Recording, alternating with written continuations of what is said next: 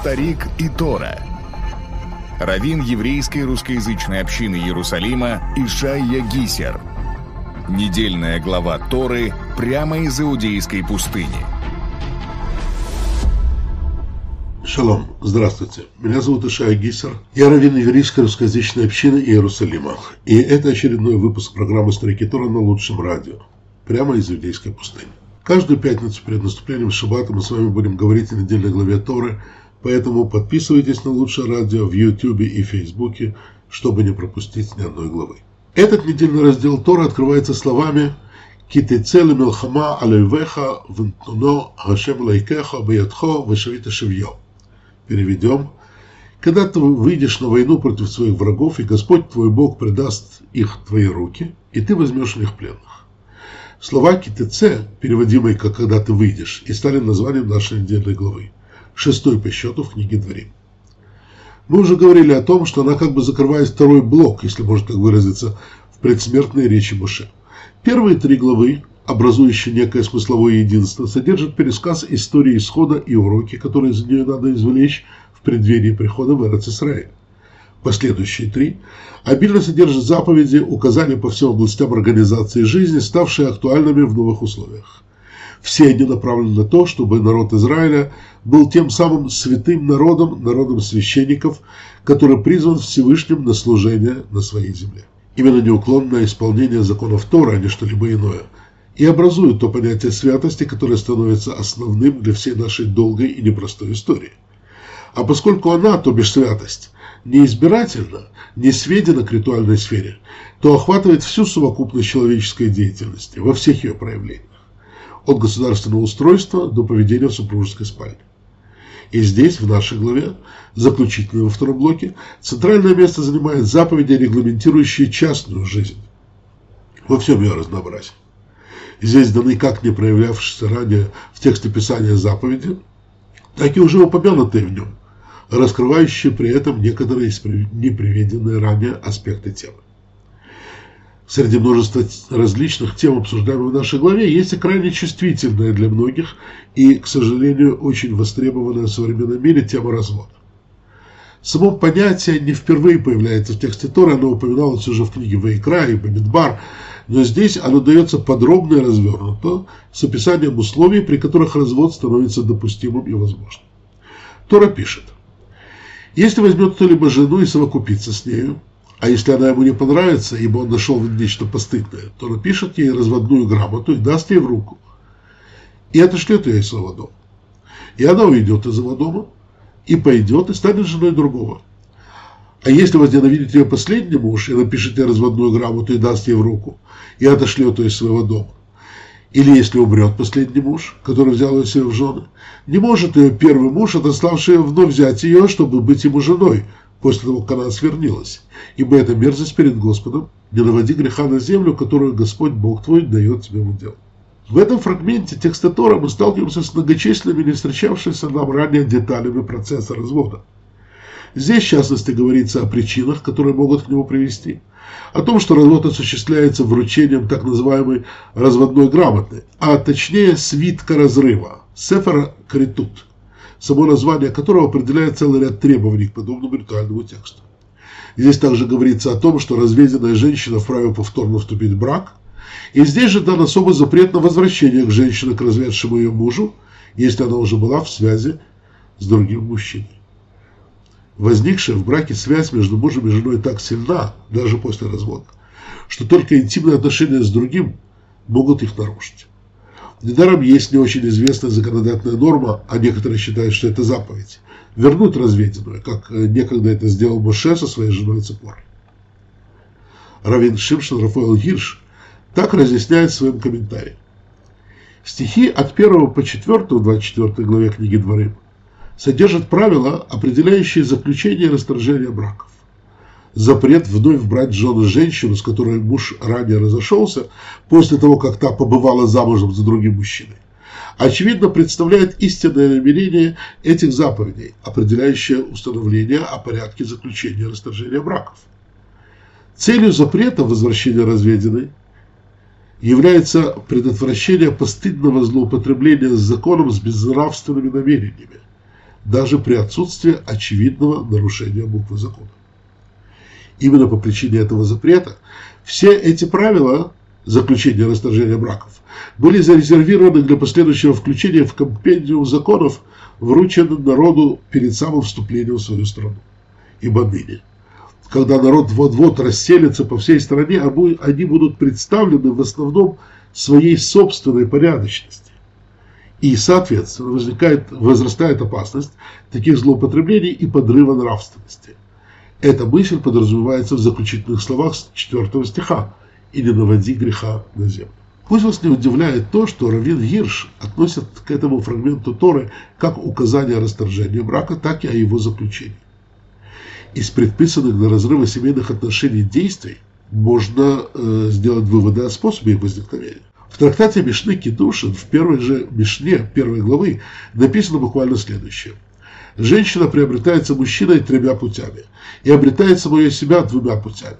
Приобретается деньгами, документом, соитием и обретает самое себя гетом или смертью мужа.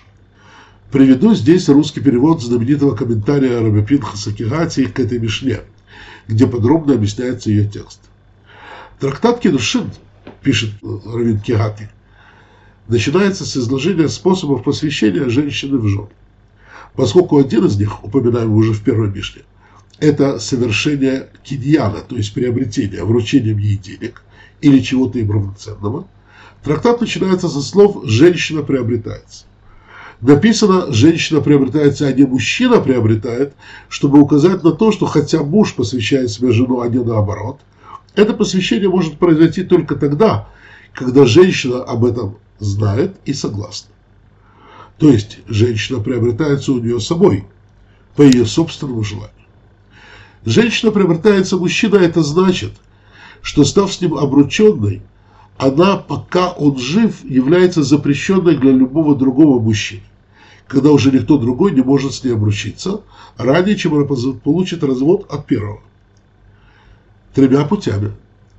Одним из трех перечисленных ниже способов. И обретает саму себя у своего мужа, то есть переставая быть его женой и получая свободу выйти замуж за другого. Двумя путями. Одним из двух способов, о которых подробно сказано ниже приобретаешь ты деньгами, которые мужчина дает ей перед свидетелями и говорит ей, вот этим ты посвящаешься мне в жены. Или документом, в котором мужчина написал ей, вот ты посвящаешься мне, и который он передает ей на глазах у свидетелей. Или саитием, когда он уединяется с ней на глазах у свидетелей, с намерением тем самым совершить посвящение ее себе в жены. Все эти три способа Талмуд выводит из Торы.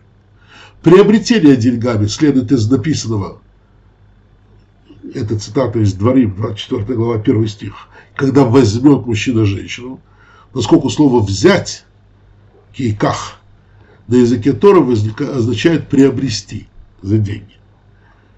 Посвящение документам из сказанного о разводе, и она уйдет из его дома и пойдет и станет женой другого мужчины, где уход, то бишь развод, и статус жены, посвящение в жен, приравниваются друг к другу. Как женщина перестает быть женой своего мужа, получив документ, так и становится она женой, получив документ. О посвящении в жены соитием сказано в Торе дословно, когда возьмет мужчина жену и овладеет ею. Конец цитаты. Как видите, из приведенного мною пространного фрагмента из комментария Равина Кегати, именно посвященный разводу, текст в главе КТЦ, стал также источником законов о вступлении в брак. Впрочем, это достаточно понятная даже такому простолюдину, как я, логика. Для того, чтобы оценить и осмыслить аспекты, связанные с разводом, абсолютно необходимо уяснить себе природу и смысл брака. К слову, сам термин, который Тора использует для обозначения – документа, осуществляющего развод, Сефер Критут, то бишь свиток разрыва, является скрытой отсылкой к словам Писания о природе брака. В книге Берешит во второй главе 24 стих сказано «Потому покинет муж своего отца и свою мать и прильет к своей жене, и они станут единой плотью». То есть семья, муж и жена названы единой плотью. В принципе, Речь здесь идет о возникновении некой абсолютно нерасторжимой связи. Тора использует в этой, в этой формулировке глагол «едабек» – склеиться, прилепиться, означающий полное соединение, прочное и неразрывное. Поэтому семья не может разделяться, она может только погибнуть. С точки зрения Торы, еврейская семья – это метафизическая реальность когда две души, сливаясь воедино, образуют одно явление. А это, согласитесь, намного больше, чем ведение общего хозяйства, обладание совместным банковским счетом или воспитание детей. Но, соответственно, и развод тоже метафизическая реальность. Именно потому в документе развода, документ о разводе получил такое название Сефер Критут – разрыв единого целого. В скобках замечу, что в юридической практике на его обиходе подобный документ называют гет – и я в дальнейшем буду пользоваться также этим термином. Однако Тора постановила, что развод возможен, а в некоторых случаях он даже является заповедью. С правовой точки зрения предполагается, что гет разрывает узы, связывающие мужа и жену. Так написано в Геморе Гетин, 84 лист, вторая страница. Как и заключение брака, так и процедура развода должны быть не результатом бури страстей, а осмысленным поведением актом взвешенным и обдуманным, с пониманием всех последствий. Поэтому, как замечает Равин Гирш, концепция развода должна быть изложена письменно, намеренно, обдуманно, разумом неизменно направлена к этой цели.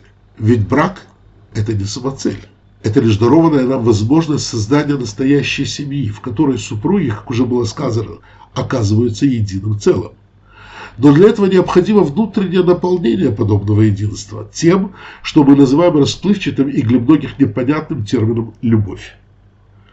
Кстати, числовое значение, то бишь гематрия, слова «агава» – «любовь» на святом языке совпадает с гематрией слова «эхад» – «один». Ведь эта любовь приводит к соединению двоих в одно целое. Она и есть тот самый клей, о котором сказано выше. Если же этого не произошло, то тому, при всем разнообразии форм, в которых это может проявляться, всегда только одна причина. Если кто-то из них, или они оба, любит только самих себя, свои желания, свои потребности и нужды. Согласно нашей традиции, жена предопределена мужу еще ранее, чем он сам появился на свет Божий. Так утверждает Талмуд в трактате Сота на втором листе первой страницы, сказал Рав, за 40 дней до сформирования плода в небесах объявляют, такая-то предназначена такому-то. Соответственно, вступившие в брак, нашедшие свою половинку, подобно отыскавшим пропавшие. Подлинный брак лишь делает наглядным уже существовавшее исходное соответствие этих душ. Именно потому брачные узы вечны и неразрывны. По крайней мере, так это в замысле. И таковы должны быть намерения вступающих в брак. Концепция еврейского брака по Торе подразумевает гораздо большее, чем утилитарное партнерство мужчина и женщина, соединенные в браке, образуют единое духовное явление. Это комбинация двух тел с одной душой. Такое соединение в первую очередь духовное, а уже затем физическое. Однако у людей всегда есть дарованная им свыше право возможность выбора. И как следствие они могут отвергнуть или пренебречь, даже предназначенным изначально, в силу неадекватной самооценки или собственного неумения реализовать обретенный потенциал. Талмуд в трактате Шаббат на 88 листе второй страницы постулирует. Тара дана не ангелам служения, а именно людям. То есть люди свободны в своем жизненном пути, в отличие от ангелов. Поэтому Тора и установила заповедь, регулирующую процесс развода – если супруги не в силах создать семью, уж лучше, чтобы между ними стал этот самый свиток разрыва, разрывающий ставшую мучительной для обоих связь. Мужчина и женщина созданы так, чтобы дополнять друг друга.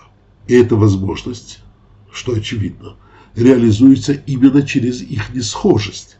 Вот что говорят об этом наши мудрецы в Вавилонском Талмуде в трактате Ивамот, 63 лист, первая страница. Всякий человек, не имеющий жены, вообще не считается человеком. Ибо сказано, это цитата из Брейшит, 5 глава, 2 стих, «Мужчину и женщину сотворил их, и благословил их, и нарек им имя Адам в день их сотворения». То есть Адам – это соединение мужчины, человек – это соединение мужчины и женщины, а не каждый из них порознь. Основатель хасидизма Рабишнер Залман Азелят Алтер писал, что любовь мужчины к женщине и любовь женщины к мужчине противоположны по своей природе. Мужская любовь уподоблена водам, а любовь женщины – пламени. Его сын Митл Ребер, Ребе Довбер, так объясняет слова отца. Страсть мужчины копится и изливается потоком, подобно воды, воде у запруды. Но пролившись, она вновь должна накопиться, чтобы вновь пролиться. А любовь женщины подобна огню, который надо предварительно разжечь и раздуть, пока пламя не охватит топлива, чтобы оно горело самостоятельно. При этом, если не суметь его поставить в рамки, оно будет гореть до тех пор, пока не останется ничего, что можно сжечь. Поэтому, объясняет Алтеребе, плодотворно соединить эти начала можно лишь за счет чего-то, что является равно великим и значимым для них обоих. Не случайно идеальное состояние в иудаизме и идеальное состояние семьи в иудаизме характеризуется понятием шлом-байт, обычно переводимое как «мир в доме». А я только напомню, что согласно утверждению Талмуда в трактате Шаббат на десятом листе, вторая страница, шалом – это имя Всевышнего. Это слово означает не отсутствие войны, отсутствие конфликта, а несет смысл целостности, гармония – а истинная и совершенная гармония достижима только им благословенным и, соответственно, тем, что с ним непосредственно связано. Когда есть мир в доме, то шхина присутствует в доме. Шхина – это присутствие Всевышнего. Вот что сказал об этом Раби Акива в трактате Сата Вавилонского Талмуда, 17 лист, первая страница. Если муж и жена удостоятся, шхина прибудет между ними, не удостоятся, их пожирает огонь. Равин Авраам Тверский, Бостона Рэбе, писал, Первое из семи благословений, которые произносятся при церемонии вступления в брак, не содержат упоминания ни жениха или невесты, ни самого ритуала бракосочетания. Переводе оно звучит так. «Благословен ты, Всевышний, Владыка Вселенной, сотворивший все во славу свою». Э, Равин Тверский объясняет это так. Так сказано, поскольку молодожены должны с самого начала усвоить, что семья равно как все мироздание, создано во имя Всевышнего, Его Величия. Супруги должны раскрыть для себя в браке то, что выше их собственного «я», то, что может и должно позволить каждому из них понять друг друга и считаться с другим, не замыкаясь на собственном мерке, на потребительском отношении друг к другу. Когда единственная подлинная любовь в таком несостоявшемся союзе – это любовь к самому себе. Соответственно, если брак расценивается как утилитарное мероприятие к цели, которые изначально ставились, достигнуты быть не могут. И продолжение супружеских отношений попросту лишается смысла. Если супруги не сумеют обнаружить для себя то, что значительней каждого из них по отдельности, то теоретически самые близкие друг другу люди становятся подлинными антагонистами, занимаясь взаимным самоуничтожением. Порой в семье возникает страшная ситуация, когда любовь сменяется ненавистью. В такой обстановке развод может быть лучшим выходом, чем насильственное продолжение семейной жизни. Поделюсь с вами наблюдениями из собственной равинской практики. Как вы понимаете, мне часто приходится говорить с людьми о их семейных проблемах, а недовольство своей семейной жизнью является едва ли не самой часто встречающейся темой. Я здесь не говорю о нерелигиозных людях. Такие ко мне не приходят за советом, естественно. Но когда я начинаю рассуждать с религиозными людьми о духовных аспектах брака – о том, что семейная жизнь – несчастный случай служения Всевышнему, и поэтому в ней надо руководствоваться духовными понятиями, то практически всегда у моих собеседников скептически кривится лица, мол, при чем тут это? И я вновь, раз за разом убеждаюсь в грустной реальности нашей современности. Зачастую религиозные, без дураков, люди воспринимают свою веру в отрыве от своей повседневности, от повседневной жизни, от вопросов быта. И это по-настоящему принципиальная проблема. Позволю себе напомнить, что наша святая Тора, в отличие от э, различных рукотворных верований, всеохватна. И так же, как нет области, свободной от Бога, так и нет сферы жизни, не связанной с служением Ему благословенному. Игнорирование Всевышнего в своей семейной жизни приводит к ее деформации. И недаром в трактате Гетин Вавилонского Талмуда на 90-м листе первой странице развод описывается в неожиданных образах. Сказал Раби Элеазер, всякий разводящийся со своей женой, даже жертвенник роняет о нем слезы. Как сказано у пророка Малахи, и вот еще что вы делаете. Покрываете слезами жертвенник Господень с плачем и стоном, так что не обращается он больше к дару и не благоволит принять жертву из ваших рук. А вы говорите, за что? За то, что Господь был свидетелем между тобой и женой твоей юности, против которой ты поступил вероломно, а она твоя подруга и твоя законная жена. Это э, цитата из э, пророка Малахи, 2 глава, 13-14 стих. Другими словами, вы видите из этой приведенной ранее выше цитаты из Талмуда, распад семьи воспринимается им именно как симптом, как проявление духовного неблагополучия, поэтому это и связано с жертвенником, как выражение глубинных процессов отторжения от самого Всевышнего. Впрочем, как уже было сказано, для краха семейной жизни достаточно подобного поведения или отношения одного из супругов. Забвение Бога в своей семейной жизни, даже если при этом соблюдаются формальные нормативы религиозной жизни, такие как суббота, кашрут, семейная чистота и так далее, как правило, приводит к утрате объединяющей этот союз мотивации. А наш мир устроен так, что если мы не определяем сознательно свои приоритеты и жизненные цели, то они нам навязываются окружением и обществом. А сегодняшнее общество, как, несомненно, вы э, могли заметить сами – увы, не создает условия для культивирования семейного благополучия, скорее наоборот. Оно подсовывает личный комфорт в качестве критерия успешности бытия. Вы можете резонно возразить, ведь есть же вполне счастливые благополучные семьи нерелигиозных людей. Как с ними? Я отвечу. Эти люди также нашли свои способы преодоления эгоизма и собственничества. Так что и в этом случае обязательно есть нечто – значимое и равновеликое для обоих супругов. То, что важнее их собственного «я». Иначе быть не может. В противном случае мы имеем дело не с семьей, а с деловым партнерством, которое тоже может быть вполне успешным, если сделать его эффективным и удовлетворяющим запрос обеих сторон. Впрочем, и в случае делового партнерства компаньонам приходится поступиться своим эгоизмом и себелюбием ради достижения общей цели. Конец венчает дело. Крушение брака всегда указывает на то, что он изначально строился без учета его духовной составляющей. Строился как союз потребителей. Хотя для неудачного брака, как уже было сказано, достаточно, чтобы хотя бы один из супругов подобным образом потребительски относился к семейной жизни. Достаточно не видеть в своем избраннике или избраннице внутренней красоты и достоинства, не видеть в нем человека, а лишь инструмент – способ удовлетворения собственных нужд и запросов. Достаточно пытаться переделать свою пару под себя.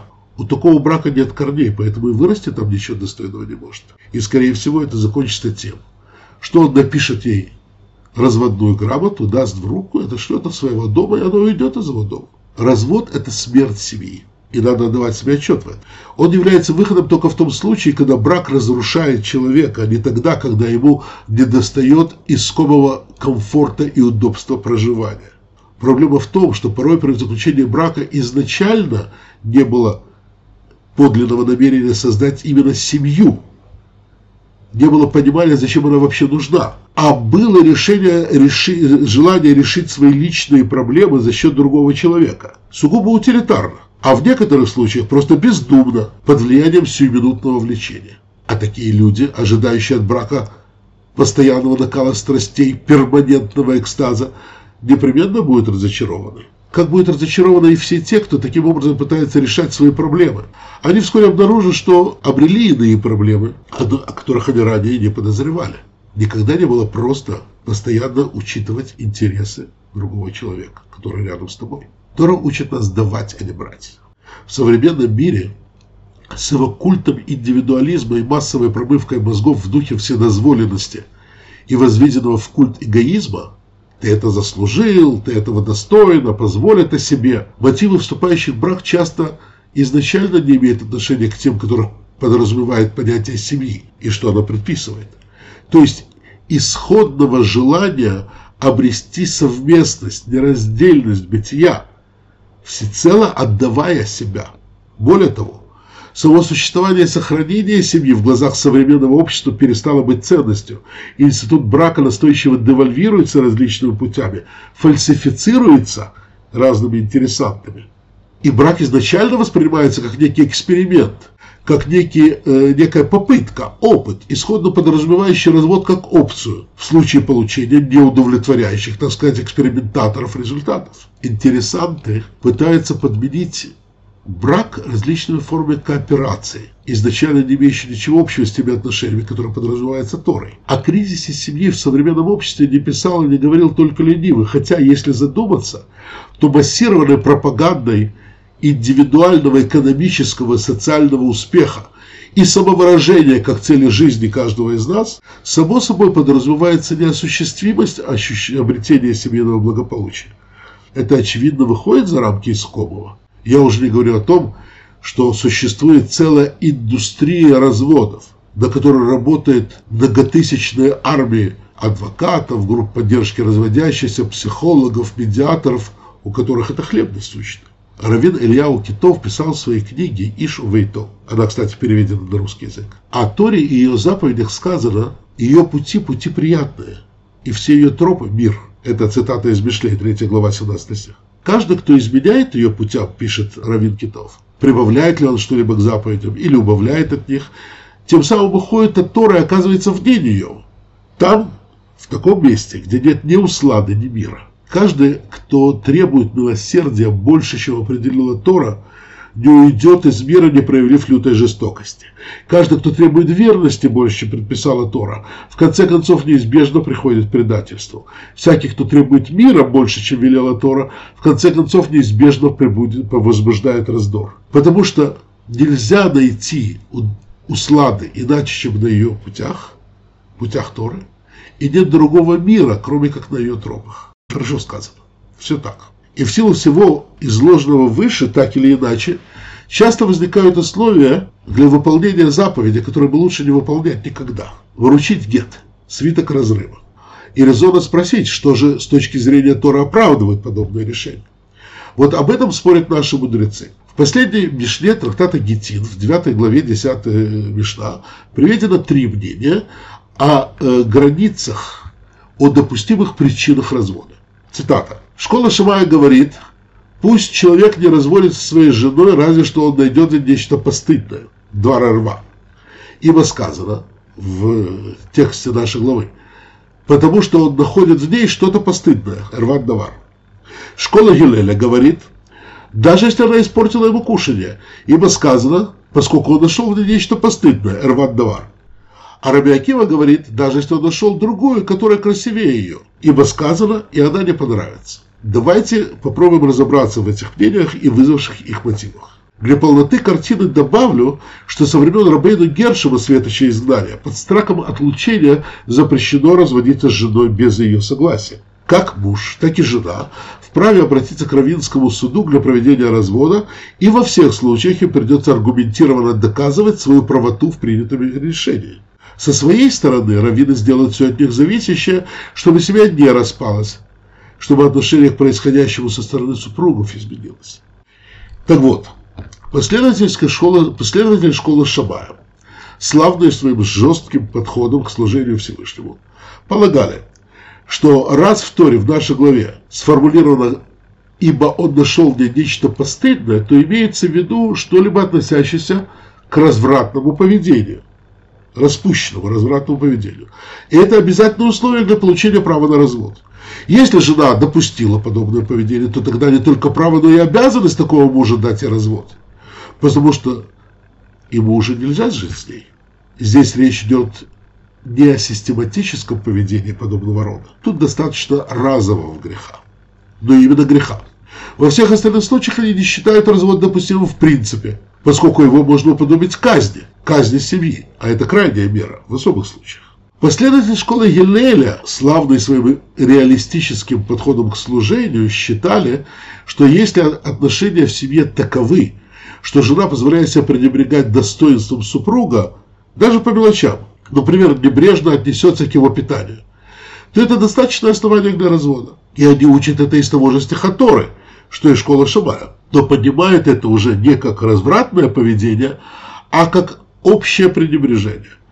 С их точки зрения невнимание, например, к нужным и вкусам мужа свидетельствует о том, что там де-факто не возникла полноценная семья, а следовательно нечего и сохранять. Но тут надо подчеркнуть, в отличие от первого мнения, здесь разговор идет о систематическом явлении подобного рода, а не о спорадическом. Я бы сказал так. Если отношения в семье столь неблагополучны, что супруги систематически пренебрегают интересами друг друга и при этом сами считают это достаточной причиной для развода, то подобное радикальное решение проблемы будет облегчением для таких людей. И, наконец, мнение Раби Акивы.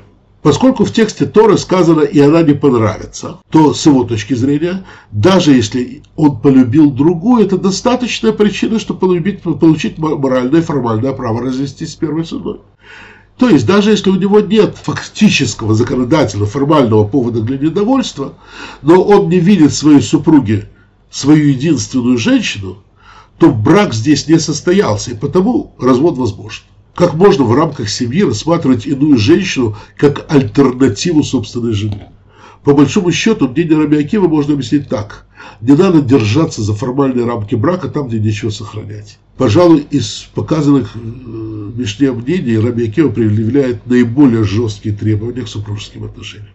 В любом случае, при рассмотрении каждой из этих точек зрения, развод есть юридическое оформление некой уже сложившейся реальности, констатация ситуации. Как сказал Раф Шимон Бараба, развод супругов – трагедия. Это э, цитата из трактата Сангедер, 22 лист, первой страницы. То есть это не само собой разумеющееся право каждого распоряжаться своей жизнью и жизнью другого человека, а проявление слабости и неполноценности человеческой натуры. Мудрецы однозначно отрицательно воспринимают возможность развода, они спорят только о границах подобного послабления. Впрочем, справедливости ради добавлю, что Равин Ильяу Китов писал, что сама возможность развестись дана нам свыше для укрепления брака, чтобы в глазах людей семейная жизнь не превращалась в тюрьму, из которой нет выхода. С его точки зрения, принципиальная возможность развода вносит в брак некий благодатный аспект добровольности. Как всегда в подобных случаях, закон установлен в соответствии с мнением школы Гиллеля. Но в трактате Гетин на 90-м листе второй страницы и у Рамбама в его в Великом кодексе Мишне Тора в законах о разводах 10 глава 21 Галаха подчеркнуто, что поскольку развод дело очень серьезное, то к принятию подобных решений следует относиться крайне ответственно и никогда не спешить с их реализацией. Ведь люди склонны э, к самообману к следованию сиюминутным эмоциям и страстям, и они зачастую преувеличивают сложности, недооценивают свои возможности, готовы сдаться раньше времени перед лицом трудностей и так далее. Поэтому так важно предпринимать все возможные усилия для изменения отношения супругов, их взглядов на происходящее. Слишком часто судьбоносные решения принимаются под влиянием ошибочных, сиюминутных или попросту глупых резонов. Я вспоминаю одну свою хорошую знакомую, которая пришла ко мне советоваться относительно развода с мужем, который в данном случае тоже являлся моим хорошим знакомым. И не буду углубляться в подробности этой истории, скажу лишь, что мне удалось отговорить ее от такого шага.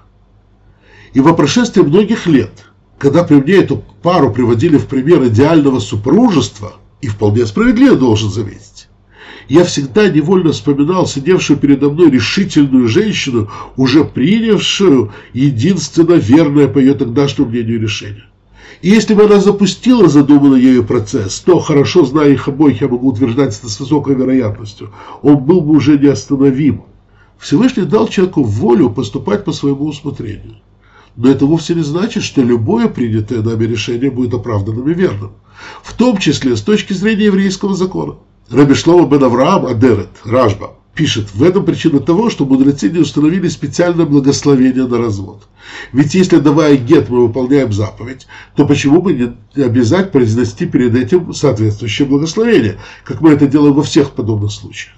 Да, это не обязывающая заповедь, и хорошо никогда этого не делать. Но если человек дает жене развод и делает это по всем правилам, установленным этого Торой, и мудрецами, то этим самым он однозначно исполняет заповедь Торы. Разве это не похоже на то, что, к примеру, при резке животного шхите, хотя у меня нет никакой обязанности кого-то резать, нужно произнести благословение? Так почему в случае вручения гета при разводе мудрецы не установили подобного благословения? А потому, объясняет Ражба, что зачастую люди разводятся вопреки воле Торы, не имея на это достаточных оснований по глупости или греховности. Другими словами, во всех тех случаях, когда это не вынужденная мера, а, так сказать, лишь принципиальная позиция кого-то из супругов, это лишь противоречит духу Торы и ее закона. Я могу привести еще одно доказательство этому утверждению из постановления Рабийцаха бен Шешета, Реваша. Тот постановил, что если родители настаивают на разводе, то нет обязанности считаться с их мнением. Хотя у нас есть заповедь послушания родителей, это прямая заповедь Торы. Но здесь мы это делать не обязаны. И Реваш объясняет это тем, что в самой Торе есть положение, согласно которому все противоречащие законам требования родителей силы не имеют. Как сказано, отца и мать свою бойтесь, но субботу вы и соблюдайте. То есть, если отец и мать потребуют нарушить субботу или иную заповедь Торы, то ты имеешь право их не слушать. Потому что и они, как и ты сам, обязаны соблюдать законы Всевышнего. Из этого рассуждения видно, что Ириваш тоже считает, что в ситуации, когда нет вынужденной необходимости так себя вести, разводиться – это прямое нарушение его воли. Никто не вправе запретить людям развестись, но как часто это вовсе не проявление мудрости. Недаром же в трактате Гетин от имени Рэба Йоханана Бенабха сказано «Ты будешь ненавистен Богу, если разведешься с женой». Это 90-й лист, э, вторая страница. С другой стороны, то, что мертво, умереть не может. Если в супружеских отношениях нет жизненности, значит нет никакого смысла их продолжать. Но когда есть минимальные сомнения, торопиться не надо. Надо проявлять ответственность, упорство и веру. С вами был Ишай Гисер, недельная глава Торы на лучшем радио. Прямо из Иудейской пустыни.